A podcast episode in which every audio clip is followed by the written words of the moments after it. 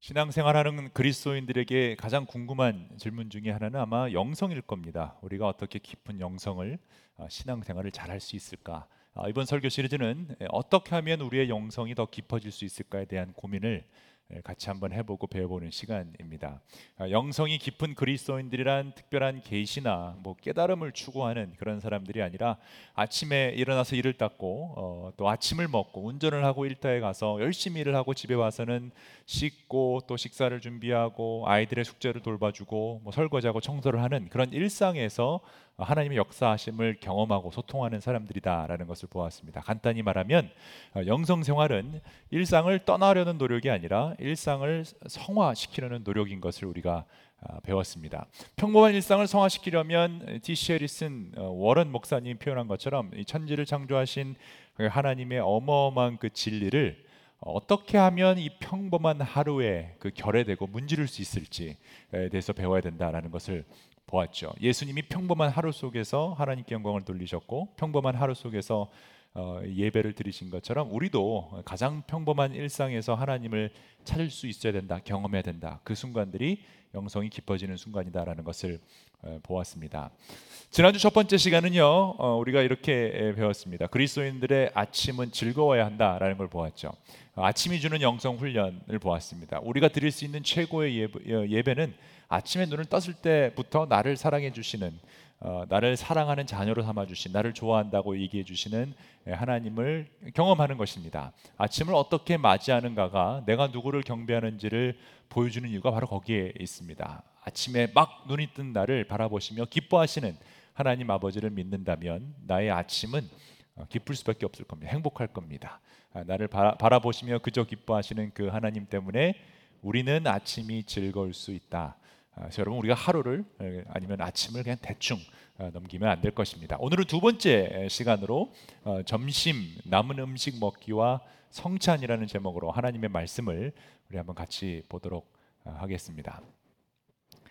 사람이든 동물이든 어, 이 하나님 만드신 생명체를 가만히 들여다보면요, 꼭 중요한 어, 삶을 유지하는 데 있어서 필요한 세 가지 요소가 있습니다. 첫 번째는 공기고요, 우리가 숨을 쉬어야 살 수 있고요. 또 물이 필요하죠. 우리 물을 마셔야 살 수 있습니다. 그 다음에 어, 이 음식이 필요합니다. 어느 시대나 어느 나라나 어, 이 공기와 물은 변화가 없습니다. 동일한 공기, 동일한 물을 우리가 아, 마시고 있죠. 어떤 취향이 없죠. 어, 그래서 공기와 물은 어떤 문화, 나라의 영향을 받지 않는데 신기한 것은 음식이라는 것은 나라, 시대, 또 취향에 따라서 많이 달라질 수 있다라는 것입니다. 도시마다 추구하는 음식이 다르고요. 어, 또 가정마다 잘하는 음식이 다르고 개인마다 어, 이 음식의 취향이 다 에, 다릅니다. 공기와 물과는 달리 음식에는 우리의 선택권이 있다라는 것을 보여주고 있습니다. 여러분이 가장 좋아하는 음식은 무엇입니까? 한번 우리 상상해 볼 수 있으면 좋겠습니다. 어, 내가 제일 좋아하는 음식 아니면 내가 제일 이상적으로 생각하는 그런 어, 식탁이 있다면 어떤 모습을 하고 있는 식당, 아, 식탁 아니면 식당입니까? 아, 저는 어렸을 때는요 이 뷔페 식당이 최고였습니다. 예, 뭐든지 많이 먹을 수 있는 거, 어, 초이스가 많은 거 굉장히 어, 좋아했습니다. 특히 제가 어렸을 때 어렴풋이 기억나는 것은 저희 가족이 처음으로 63 빌딩이라는 데를 어, 서울에 이제 살면 63 빌딩은 이제 한 번쯤은 가봐야 되는데 63그 빌딩에 뷔페집이 있었습니다. 거기 가서 밥을 먹는 게 어마어마한 예, 일이었습니다. 어, 뭐 물론 돈이 많으신 분들이야 어, 뭐 자주 갔겠지만 저처럼 이, 이, 서민 생활을 했던 사람들 반 지하에서부터 시작해서 어, 단칸방에 온 식구가 다 살고 화장실도 밖에 있는 집 뭐 그 다주 다가주 뭐 뭐죠 다 다세대 주택이라고 정말 그런 데서 살았고요. 화장실을 공유하는 거죠. 그러다가 뭐 월세, 전세를 긍긍한 서민들은요, 어, 63 빌딩 부페 집은 이건 굉장한 거죠. 그래서 그 기억이 남는데 어, 뭘 어, 먹었는지는 기억이 하나도 안 나는데요. 어, 그냥 초이스가 많았다라는 거. 어, 그리고 원래 부페집 가면 예, 촌스러운 사람들은 그렇게 얘기하죠. 벌써 며칠부터 굶어야 되고 아침, 점심 굶깁니다. 그래서 저녁에 많이 먹을 수 있게끔. 제가 제일 많이 아마 엄마한테 들었던 말이 그거 먹지 마라였던 것 같아요. 어, 좀 비싼 거 먹어라. 김밥이나 잡채 같은 거 갖고 오면 그 먹지 말라고 그러고 이제 새우 뭐 이런 거 비싼 거 먹으라고 하죠. 어렸을 때는 이런 부페가 최고였습니다. 근데 점점 나이가 들다 보니까 어, 저는 이런 부페집보다는 어, 이런 한정식 집이 좋아지더라고요. 희한하게 한국 사람인가 봅니다. 어, 그래서 이 전주 한정식 먹어보지 못했습니다. 그런데 이 TV 프로그램 보니까 전주 한정식이 반찬이 뭐 수십 가지가 나오는데 와 저런 게 제가 꿈꾸는 어떤 그런 이상적인 식탁. 이라고 할 수 있습니다. 여러분은 어, 어떤 이상적인 식탁을 생각하고 계십니까? 근데 신기하게도요, 어, 이 우리들의 삶을 지탱해 주는 그런 음식들은요, 별로 기억에 남지 않는 음식들입니다. 사실은 어, 특별한 음식이 아니죠. 어, 조선 시대의 왕이 아닌 이상 우리가 무슨 어, 그런 한정식을 매일 먹을 수도 없고요. 뭐 한정식을 매일 먹었던 왕들이라고 해서 더 오래 산 것도 아니잖아요. 그런 거 보면 정말 어, 기억에 남지 않는 음식들이 사실은 우리를 다 지탱해주고 있다라는 사실을 우리가 알아야 됩니다. 보통 우리는 간단한 배글로 아침을 때울 때고 때울 때가 있습니다. 어, 또 라면과 김치로 허기진 배를 에, 달랠 때도 있고요. 또 점심은 어제 먹다 남은 김치찌개를 먹을 때도 있습니다. 사실 우리들이 늘 먹었던 평범한 음식들은요 대체로 잘 기억에 남아 있지 않죠. 그런데 그런 평범하고 자주 먹는 음식들이 사실 우리의 생명을 지탱해주고 있는 놀라운 영양소를 제공해 주신다는 사실을 여러분 알고 계십니까? 오늘 일하는 예배 저자 TC 월에는요 특이하게도 기독교 예배의 핵심인 이 말씀 선포와 성례전을 어, 이 평범한 음식 마치 어제 먹다 남은 음식 같이 평범한 또 일상적인 음식에 비유합니다. 특별히 기억에 남지는 않지만 반복적으로 먹었던 음식. 그래서 우리 몸에 나도 모르는 사이에 꾸준하게 영양소를 제공해 주는 평범한 음식 같은 것이 말씀과 성례전이다라고 주장합니다. 기독교 성례전은요 예수님이 명령하신 두 가지를 말하는데 세례와 성찬입니다. 세례가 아침에 눈을 뜰때 우리가 누구인지를 상기시켜주는 어, 정체성을 다루고 있다면 성찬은 눈을 뜨고 하루를 살아가야 되는 우리들에게 영양소를 제공해주는 그런 역할을 하고 있죠. 예수님은 신기하게도 그 마지막 어, 이 구속 사역, 십자가 사역을 앞에 두고 마지막으로 제자들에게 자신, 자신을 기억하라라는 명령을 예식을 가르쳐 주기 위한 방법으로 아주 평범한 빵과 포도주를 선택하셨습니다. 식사 중에 빵과 어, 포도주를 제자들에게 나눠 주셨죠. 어, 그리고 어, 나를 기념하라고 명하셨습니다. 빵과 포도주가 사실 한국 사람들에게는 뭐 특별한 음식일 수도 있겠지만 그 당시 사람들에게는 아주 평범한 음식입니다. 아주 평범한 메뉴였죠. 늘 먹는 진주 한정식 뭐 이런 게 아니라 늘 먹는 우리의 일상 음식 같은 겁니다. 제가 예수님이었다면 그래서 그렇게 평범한 음식, 을 가지고 나를 기념하라고 하지 않았을 것 같습니다. 저 같았으면 어, 이 나를 기념하는 십자가 사역을 기념하는 그런 뜻깊은 것은 좀 특별한 음식으로 어, 했을 것 같아요. 어, 내가 좋아하는 음식 같은 거 예, 보통 유교 어, 예, 예를 들어서 유교를 보면 유교 사상을 보면 그 조상들에게 제사 지낼 때 조상이 좋아하는 음식 차려놓잖아요. 그런 것처럼 어, 내가 좋아하는 음식을 딱 하면서 이거 먹을 때마다 나를 기념하라. 어, 뭐 예를 들어서 양고기를 갖다 놓는 거죠. 예, 양고기를 갖다 놓으면서 어린 양 기억하면서 나를 기억하라. 이 복음을 기억하라. 어, 이랬을 것 같아요. 근데 예수님 그렇지 않았죠. 어, 아니면 40일 금식 기도나 뭐 철야 예배 같이 아주 특별한 날을 정해두고 뜨겁게 나만을 위해 생각할 수 있는 어떤 그런 예식을 어, 사용할 것 같은데 예수님은 전혀 그런 방식을 사용하지 않았다라는 것입니다. 예수님은 자신이 전 우주적으로 아주 특별한 분이셨습니다. 어, 창조주 하나님이 창조물인 인간의 모습으로 오신 그 사건이 굉장히 특별한 사건이죠. 어, 또그 하나님이 십자가에 달려 우리를 위해 죽으셨다라는 사건도 아주 특별한 어, 사건입니다. 이 특별하다라는 단어조차도 예수님의 특별함을 다 설명할 수 없는 아주 특별한 그런 분이신데 희한하게 우리에게 아주 평범한 아기로 오셨다라는 사실 여러분 우리가 기억해야 합니다. 그뿐 아니라 아주 평범한 가정에서 자라나셨고요. 그 당시 굉장히 서민적인 생활을 하셨고 또 어, 목수의 직업을 가지고 계셨으며 아주 평범한 삶을 사셨다라는 사실입니다. 특별한 은혜가 평범한 속에 있다라는 것이 바로 예수님의 특징입니다. 그리고 마지막 순간에도 예수님은 늘 제자들과 먹었던 별로 특별하지 않은 그 음식, 이 빵과 포도주로 예수님을 기억하라라고 명령하시죠. 빵을 주시면서 나의 몸이다. 잔을 주시면서 나의 피다. 라고 말씀하셨습니다. 가장 일상적이고 평범한 빵과 포도주, 어, 그 당시 사람들이 함께 나눠 먹을 수 있는 음식을 통해 예수님을 기억할 수 있는 예식을 정해 주셨다라는 거죠. 만약에 예수님이 한국 사람들한테 왔다면 이, 이 밥과 김치 정도로 비유하면 될 것 같습니다. 어, 밥을 퍼주시면서 이 한 스푼 먹을 때마다 나를 기념하라. 어, 김치를 찢으시면서 이 너를 위해 찢긴 나의 몸이다 이렇게 설명하신 거죠. 그러니까 그만큼 아주 일상적인 평범한 음식으로 예수님이 예, 우리가 예수님을 기억하기를 원하셨다라는 거죠. 왜 그러셨을까요? 어, 저는 두 가지 중요한 이유가 있다고 생각합니다. 예수님은 예수님을 기억하는 그 예식이 우리에게 굉장히 중요한데 그 기억을 위해서 준비해야 될 것은 반복성과 지속성입니다. 반복할 수 있는 것. 어, 이두 가지는 사실은 동전의 양면 같은 단어인데요.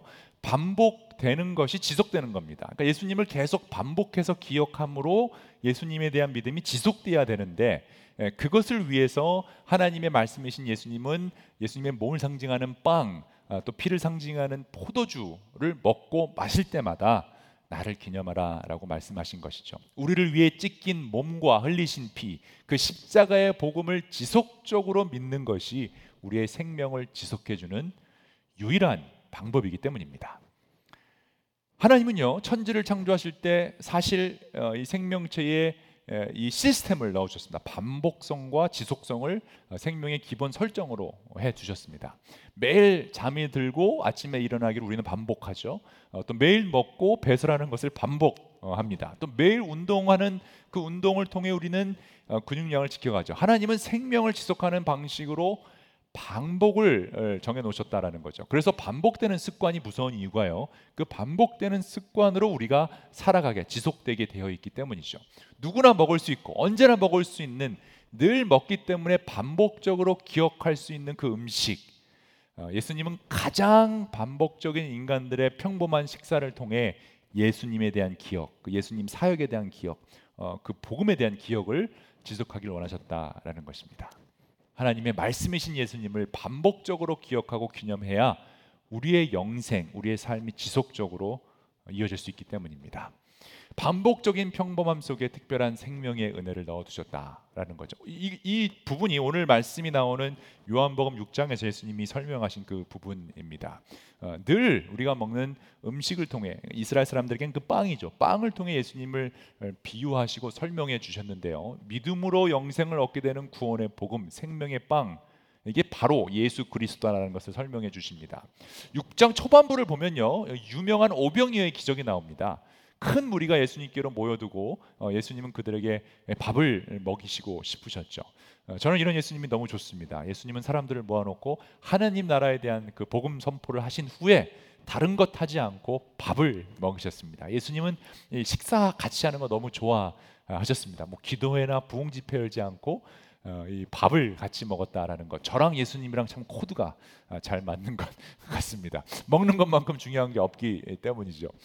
에, 남자만 5천 명 정도 모였는데 에, 학자들은 여자들 또 아이들까지 합치면 뭐 만 명, 2만 명은 어, 쉽게 넘었을 것이라고 보고 있습니다. 예수님은 그 무리를 바라보시면서 어, 빌립에게 이렇게 얘기하시죠. 우리가 어디에서 빵을 사다가 이 사람을 먹이느냐 예, 오늘 말로 표현하자면 어, 그냥 물어본 게 아니에요. 살수 있느냐 없느냐가 아니라 이 사람들을 사 먹이라는 거죠. 그러니까 오늘날로 표현하면 어, 어, 파리 모모트에서 사올래 아니면 어, 뚜레 모모에서 사올래 뭐 이렇게 예, 물어보는 것입니다.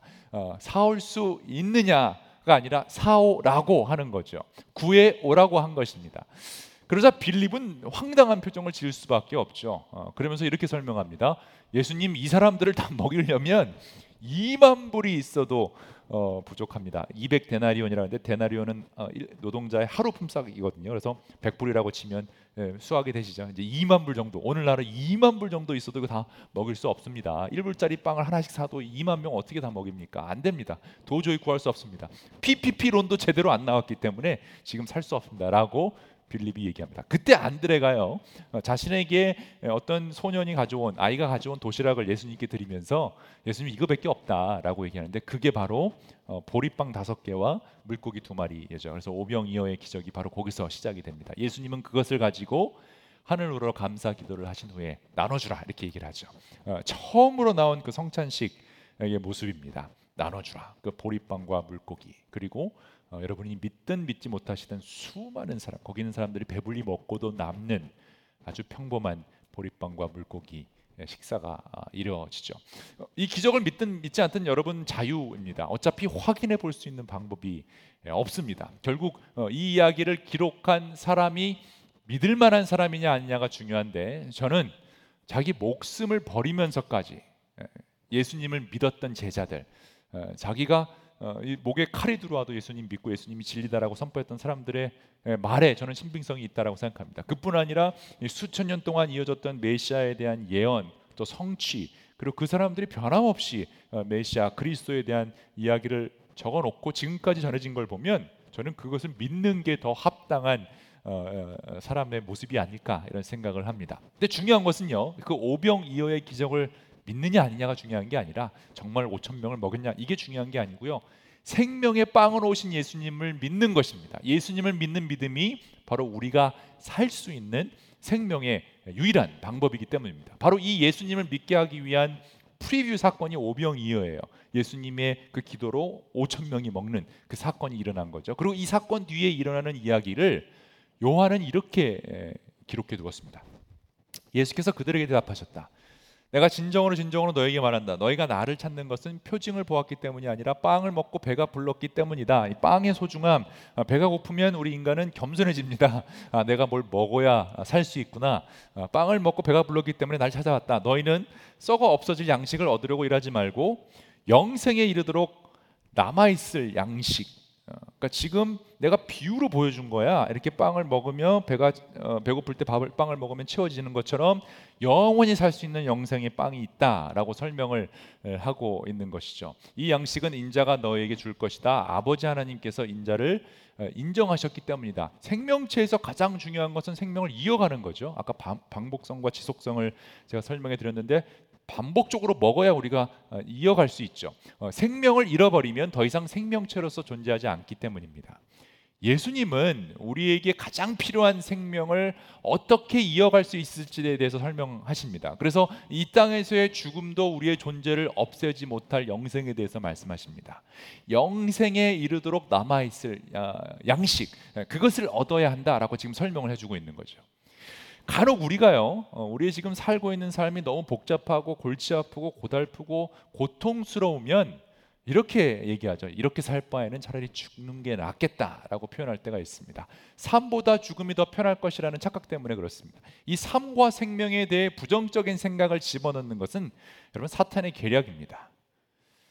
사탄은 죽이고 없애고 파괴하려는 목적을 가지고 있기 때문이죠. 사탄에게 속한 죽음은 그러므로 고통의 끝이 아닙니다. 오히려 더 큰 고통의 시작입니다. 오직 예수 그리스도 안에서의 죽음만이 참된 평화와 안녕을 샬롬을 우리에게 주게 됩니다. 우리를 향한 하나님의 생각은 바로 그 평화, 생명입니다. 존재입니다. 영생입니다. 그것도 더 이상 죽음과 눈물과 고통과 서름이 없는 곳에서의 하나님과의 삶 어, 그것이 우리가 생명체로 태어난 이상 생명체가 누릴 수 있는 최고의 복이라는 거죠. 생명을 주신 분과 함께 그 생명이 지속되는 것.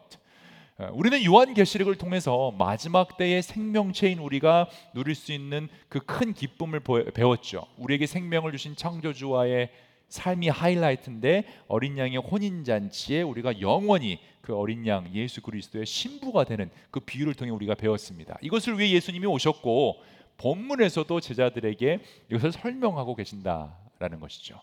어, 그러자 그 주위에 있던 사람들이 예수님에게 그렇게 질문하죠. 그러면 오케이 어, 우리가 무슨 일을 해야 됩니까? 어떻게 해야 그 영생의 빵을 얻을 수 있습니까? 예수님이 이렇게 대답하십니다. 어, 하나님께로 보내신 일을 믿는 것이 곧 하나님의 일이다라고 설명합니다.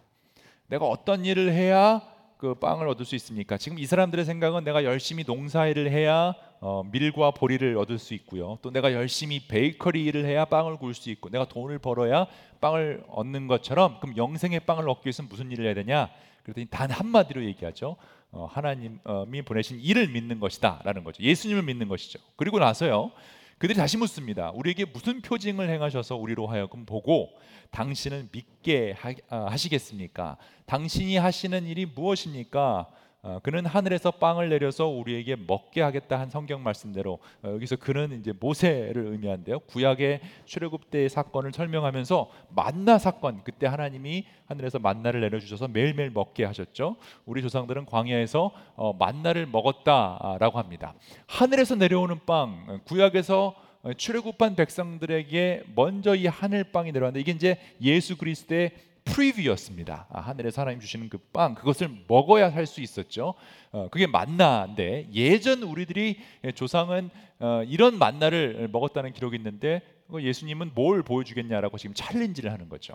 굉장히 어리석은 질문입니다. 왜냐하면 지금 만나의 본체이신 하나님의 말씀, 예수님이 그들 앞에 서 있는데 그들은 예수님을 못 알아보는 거죠. 뭘 보여주겠냐, 자꾸 아니 예수님이 서 계신데 자꾸 뭘 더 보여줄 수 있느냐라고 얘기하시죠. 그래서 어, 예수님이 그들에게 이렇게 대답하십니다. 내가 진정으로 진정으로 너에게 말한다. 하늘에서 너희에게 빵을 내려주시는 이는 모세가 아니다. 하늘에서 참빵을 너희에게 주시는 분은 내 아버지시다. 하나님의 빵은 하늘에서 내려와 아, 세상에 생명을 어, 주는 것이다. 이 참빵이라는 단어가 너무 좋습니다. 어, 이 뚜레 모모에서 이 참빵 브랜드를 하나 만들 수 있으면 좋을 것 같고요. 참빛교회 분교회로 참빵교회 이렇게 해도 좋을 것 같습니다. 어, 이 참빵을 주신다. 그러면서 예수님이 계속 내가 결국 하늘에서 내려온 그 빵이다. 내가 그 생명의 양식이다라는 것을 설명합니다. 예수께서 내가 생명의 빵이다. 내게로 오는 사람은 결코 줄이지 않을 것이요. 나를 믿는 사람은 다시는 목마르지 않을 것이다. 그리고 오늘 어, 본문 말씀인 47절 후반부에서부터 계속 어, 이 진리를 반복합니다. 아까 뭐라 그랬죠? 반복하는 게 지속성이 있다라고 얘기했죠. 반복적으로 예수님이 내가 생명의 빵이다. 내가 참빵이다. 내가 하늘의 빵이다. 나를 먹어야 한다. 비유적으로 얘기하는 거죠. 그렇게 설명하고 있습니다. 내가 진정으로 진정으로 너에게 말한다. 믿는 사람은 영생을 가지고 있다. 나는 생명의 빵이다. 너희의 조상은 광야에서 만나를 먹었어도 죽었다. 그러나 하늘에서 내려오는 빵은 이러하니 누구든지 그것을 먹으면 죽지 않는다. 나는 하늘에서 내려온 살아있는 빵이다. 이 빵을 먹는 사람은 누구나 영원히 살 것이다. 여러분 지금 유대인의 관점에서 이걸 바라봐야 되는데요. 유대인들에게 있어서 하늘에서 내려오는 빵은 만나예요. 그 사람들은 그걸 듣고 배우고 자라왔습니다. 하나님의 보호하심, 생명을 이어가는 굉장히 중요한 그 소스가 이 만나인데 그 만나가 나라는 거예요. 이제는 그리고 그 만나는 먹으면 죽는다. 그런데 예, 나는 영원히 살 수 있다라고 얘기합니다. 이 빵을 먹는 사람은 누구나 영원히 살 것이다. 그러면서 내가 줄 빵은 나의 살이다. 그것은 세상에 생명을 준다. 어, 그래서 유대 사람은요, 이 사람이 어떻게 자기 살을 먹으라고 줄 수 있을까라고 수군거립니다. 바로 이 부분 때문에 많은 사람들이 초대 그리스도인들을 어, 이 식인종으로 오해했습니다. 저, 저 사람들은 사람의 피와 살을 먹고 사는 사람들 이런 루머가 퍼질 정도였어요.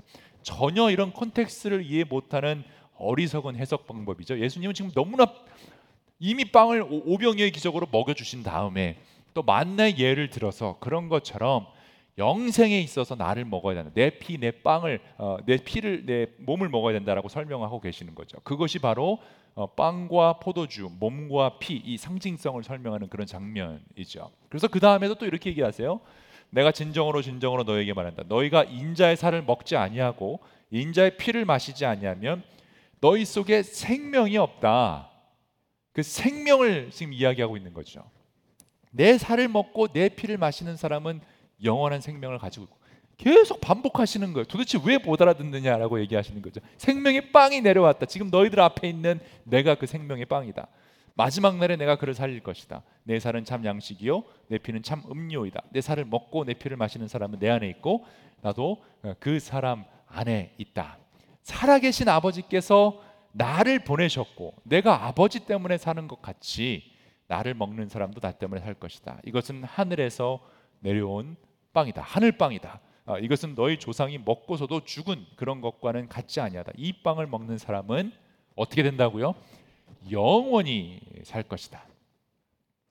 예수님은 가장 평범한 식사 메뉴였던 이 빵과 포도주스에 예수님을 향한 기억을 집어넣으신 겁니다. 단순히 빵과 포도주만이 아니죠. 평범한 식사를 의미하는 이 빵과 포도주를 통해 우리가 살기 위해 먹는 반복적으로 먹는 모든 음식들 일반적인 그 음식들을 통해 예수님의 귀한 생명 복음을 기억하게 한 거죠. 특별한 음식만이 아니라 어, 손님으로 대접받는 어마어마한 그런 음식이 아니라 내 몸이라는 생명을 지탱하기 위해 먹어야 하는 모든 음식 속에 예, 그게 배글이던 김치찌개든 뭐 찬밥에 물을 말아 먹던 그 모든 것 속에 생명의 양식을 상징하는 예수 그리스도가 들어 있는 것입니다. 그래서 그리스도인들이요 식사 때마다 기도하는 이유는요.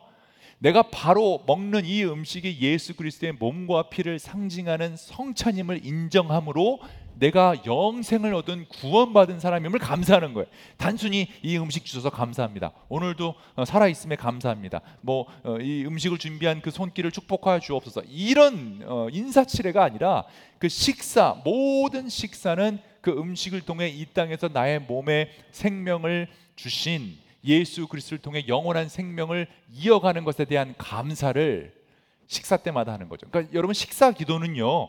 단순히 식사 기도가 아니라 성찬 기도입니다. 그러므로 식사 기도를 누가 부탁하면 여러분 그것은 대단한 honor이에요.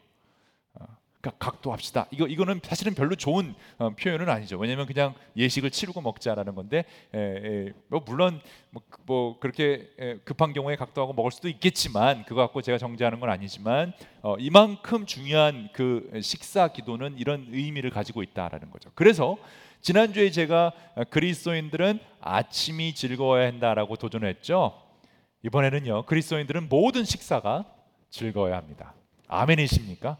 혼자 먹는 혼밥도 어, 즐거워야 되고요. 같이 먹는 뭐 그 단어가 있나요? 갓밥?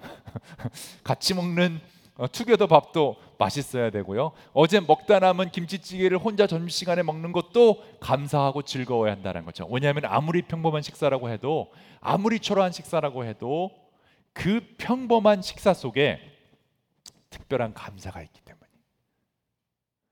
그리스도의 영성은 여기서 시작되는 거예요. 밥을 먹을 때마다 우리는 예수님을 기억할 수 있는 특권이 주어졌습니다. 꼭 특별한 어, 전주 한정식을 먹어야 하나님 정말 감사합니다 가 아니라 어제 먹다 남은 그 음식을 먹으면서도 하나님 감사합니다를 할 수 있다라는 거죠. 예수님의 생명의 빵은 어제 먹다 남은 그 김치 속에 또 들어있기 때문이다. 아, 오늘 김치찌개가 또 땡기긴 하네요. 지금 점심시간 12시 20분. 오늘 이 3부 예배를 드리고 있는 분들은 아마 이제 예배 끝나고 식사하실 때 좀 의미가 좀 달라질 것 같습니다. 오늘 김치찌개 많이 드시겠네. 어, 돼지고기 넣어야 됩니다. 참치 말고. 그러므로 아무리 평범한 식사라도 한 끼를 때운다는 표현은요 그리스도인의 표현은 아니에요. 어, 성경적인 표현은 안 돼요. 때운다라는 표현은 사용하면 안 됩니다. 백을 하나를 먹어도 커피 한 잔을 마셔도 그 속에 영생을 약속하신 생명의 그리스도로에 대한 감사가 들어있다야 된다는 거죠. 그것이 사실 사도 바울이 로마서에서 얘기한 거룩한 산 제사로 우리의 삶을 드리는 일상의 모습이자 영적인 예배입니다. 다시 한번 명심하시기 바랍니다. 그리스도인들의 평범한 식사는요. 그러므로 예수님을 향한 특별한 감사의 예배입니다. 그래서 여러분 식사 그러면 감사가 떠올려야 되고요. 평범한 그러면 특별함이 같이 가야 합니다. 한 끼 때우지 말고 한 끼 예배 드리시기 바랍니다. 아무리 간단한 식사라도 여러분은 그리스도의 식사를 대하는 태도 는 예수님을 대하는 태도입니다. 이제부터 먹다 남은 음식도 나에게는 소중하고 감사한 생명의 양식이 된다라는 것이죠. 내가 먹는 모든 음식은 예수 그리스도의 몸이요 피를 상징하는 생명의 빵이 됩니다. 그러므로 우리들의 모든 식사는 거룩한 성찬식이 되어야 마땅합니다. 만약 이 사실을 믿으신다면 전염병이라는 팬데믹 상황에서 또 인종차별로 이 폭발한 분노, 어, 이 불의 이 팬데믹 상황에서 우리는 계속 건강하게 우리의 영성을 훈련할 수가 있습니다. 그 어떤 상황에서도요. 우리는 밥은 먹잖아요. 그렇죠? 어, 자가격리 상황에서도 밥은 먹게 되어 있습니다. 그러므로 매 식사 때마다 우리가 예수님을 기억하고 예수님께 예배드릴 수 있습니다. 비록 교회 건물에 많이 모일 수는 없고 부흥회나 집회로 모일 수 없다고 해도 괜찮습니다. 그것이 어차피 우리 영성의 핵심이 될 수 없기 때문이죠. 우리의 영혼의 생명을 이어가는 것은 그런 특별한 집회가 아니라 매일매일 먹는 기억에 나지도 않는 그 음식처럼 늘 예수 그리스도의 그 말씀 예, 성찬 어, 우리가 먹는 그 음식 속에 담겨져 있는 예수 그리스도의 임재하심이기 때문이죠. 어제 여러분이 드셨던 그 한 끼, 방금 오늘 아침에 끝난 그 아침 식사, 아니면 이 예배 후에 지금 뭘 먹을까 생각하시는 그 여러분 그 점심 식사 가운데 예수님은 영광 받으실 겁니다. 그리고 예수님이 영광 받으실 때 우리는 영성이 깊어지는 것입니다. 어차피 우리의 생명을 이어가는 영양소를 공급하는 식사는 특식이 아닙니다. 매번 뷔페나 매번 어, 5밀 코스 이렇게 먹을 수 없죠. 평범한 식사를 통해 나를 구원하신 예수 그리스도를 기억하고 감사할 수 있다면 그 어떤 상황에서도 우리의 영성은 더 깊어질 것입니다. 예수님이 이렇게 반복적으로 지속할 수 있는 평범한 속에 예수님에 대한 기억을 넘어 어, 넣어 주셨습니다. 팬데믹 상황을 지내면서 저는 이런 예수님의 지혜에 놀라지 않을 수가 없어요. 그렇죠? 만약에 기독교 영성이 우리의 신앙생활의 핵심이 집회나 부흥회나 무슨 수련회, 뭐 철야 기도 이런 거에 있었다면 우리는 아마 다 지금 어, 신앙을 잃어버렸을 겁니다. 그런데 예수님은 그런 곳에 어, 기독교 영성의 핵심을 넣어두지 않았죠. 늘 먹는 아침, 점심, 저녁 그 일반적인 일상적인 음식 가운데 예수 그리스도의 놀라운 깊이를 넣어 주셨습니다.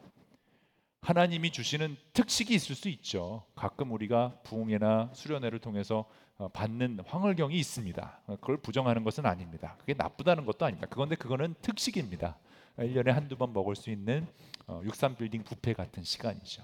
그때 그걸 받아야죠. 맛있게 먹어야죠. 그런데 예, 그게 핵심이 아니라는 거죠. 우리의 영성을 이어가는 우리의 영혼의 영양성을 제공하는 대부분의 식사는 아주 평범한 라면 한 끼에도 예수님의 몸과 피를 묵상하고 감사할 수 있는 그 평범한 속에 있다라는 것입니다. 저는 그런 예수님이 너무 감사하고 너무 어, 좋습니다. 예수님은 우리에게 많은 걸 바라지 않으십니다. 내 멍에는 가볍다라고 말씀하셔서 그냥 밥 먹을 때 나를 좀 기억해 달라라고 하신 그 말씀. 그것만 지켜도 우리의 영성은 매우 깊어진다라는 거죠.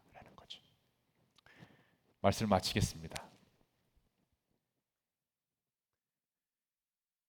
티시 워런과 유진 피러슨 목사님은요 어, 특식만을 좋아하는 그리스도인들에 대한 경고를 분명히 합니다. 저는 어, 굉장히 중요한 경고라고 어, 생각합니다. 어, 흥분과 열정을 일으키는 예배 스타일이나 어, 내가 경험한 예배만이 전통이라고 착각하게 만드는 어떤 주관적인 예배 스타일, 어, 또 모험과 위험심을 자극하는 그런 선교 스타일 그런 분들도 있죠. 또 뜨거움을 가장한 성령 운동에 초점을 맞추는 교회들을 어, 종교적 경험을 위한 소비자 주도의 시장이라고 정의했습니다. 어, 소비자 종교적 경험을 위한 소비자 주도의 시장. 어, 그런 교회에서 종교를 경험한 사람들은요, 내가 경험한 은혜만이, 내가 경험한 하나님만이 유일한 은혜이고 하나님이라고 믿고 추구하고 어, 그것만을 주장합니다. 자꾸 종교 소비자들을 만들어내죠. 어, 이건 남의 이야기가 아닙니다. 우리 교회도 충분히 있을 수 있는 이야기입니다. 기도를 해도 소리 내서 쏟아 부어야 통성을 해야 기도한 것 같은 기분이 든다며 그것을 좋아하는 분들. 그러니까 다른 기도는 아 기도한 것 같지도 않다. 이 통성 기도 소비자들이 있습니다. 또 찬송가만 불러야 아, 그것도 어, 바뀐 개혁 개정된 게 아니라 옛날 찬송가를 불러야 어, 은혜 된다라고 어, 이 개인 취향으로 찬송가만 고집하는 예, 소비자분들도 계십니다. 또 반대로 풀 밴드로 압도적인 음향 소리와 함께 락 콘서트 같은 분위기만을 고집하는 어, 분들도 영적 소비자죠. 그리고 생일 때나 절기 때 특별한 식당에서 근사한 식사를 하는 것처럼 때마다 지금쯤 부흥회 한번 해서 말씀 잔치에서 어, 유명한 목사님 모셔다 놓고 어, 부흥회를 해야 신앙생활 하는 것 같은 착각을 일으키는 그것을 어, 추구하는 소비자도 있습니다. 나도 모르는 사이에 종교 소비자가 되신 분들이 생각보다 너무 많이 있습니다. 어떻게 알 수 있을까요? 예배가 불편하다. 여러분 말씀이 있고요. 기독교 영성의 핵심과 예배 핵심은 말씀과 성찬이에요. 어, 이, 이 세례와. 그러니까 이게 포함되어 있는데 그 외의 거는 그냥 다 반찬 액세서리인데 이런 걸 불편해 자꾸 하거나 내가 원하는 스타일대로 안 된다고 자꾸 궁시렁대는 것 소비자 마인드죠.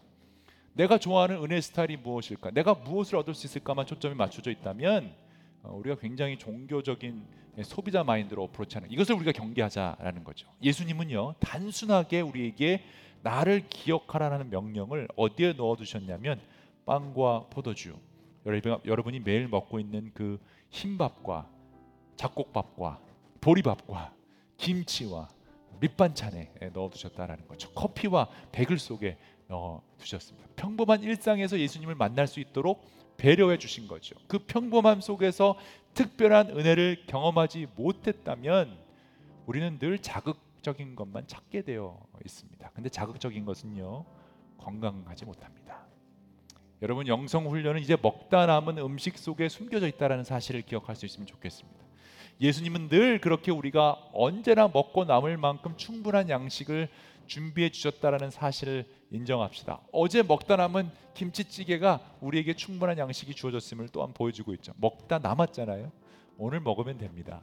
팬데믹 상황 속에서 같이 모일 수 없다 해도 어, 늘 예수님을 기억하고 만날 수 있도록 가장 평범한 일상 속에 예수님은 우리를 찾아오셨습니다. 저는 그런 평범하고 일상적인 예수님이 너무 좋습니다. 그래서 저는 평범하고 일상적인 오늘 하루가 기대가 되고 설레이고 신납니다. 살아 있음에 감사합니다. 숨을 쉴 수 있음에 감사합니다. 밥을 먹을 수 있음에 감사합니다. 부흥회가 없어도 기도회가 없어도 성경 공부가 없어도 예수님 한 분만으로 저는 행복합니다. 그래서 오늘 저는 평범한 대글과 커피를 통해 또 감사가 넘치는 성찬 예배를 올려드립니다. 여러분도 그 예수님을 매 식사 때마다 만나시기를 기도드립니다. 아멘. 아멘. 기도하겠습니다.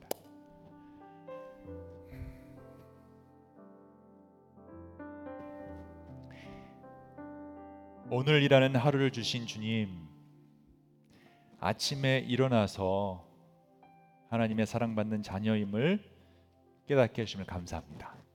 또 우리를 불러주셔서 세례받게 하시고 예수 그리스도의 제자 되게 하심을 감사합니다. 혹시 아직도 주님을 모르는 분이 계시고 세례를 받지 않는 분이 어, 이 온라인 예배 속에 같이 오셨다면 이 순간 그 마음을 열어 주셔서 하나님 주님의 사랑받는 자녀로 오늘 이 순간 내가 너를 좋아한다라는 음성 듣게 하시고 세례 뵙게 하여 주옵소서.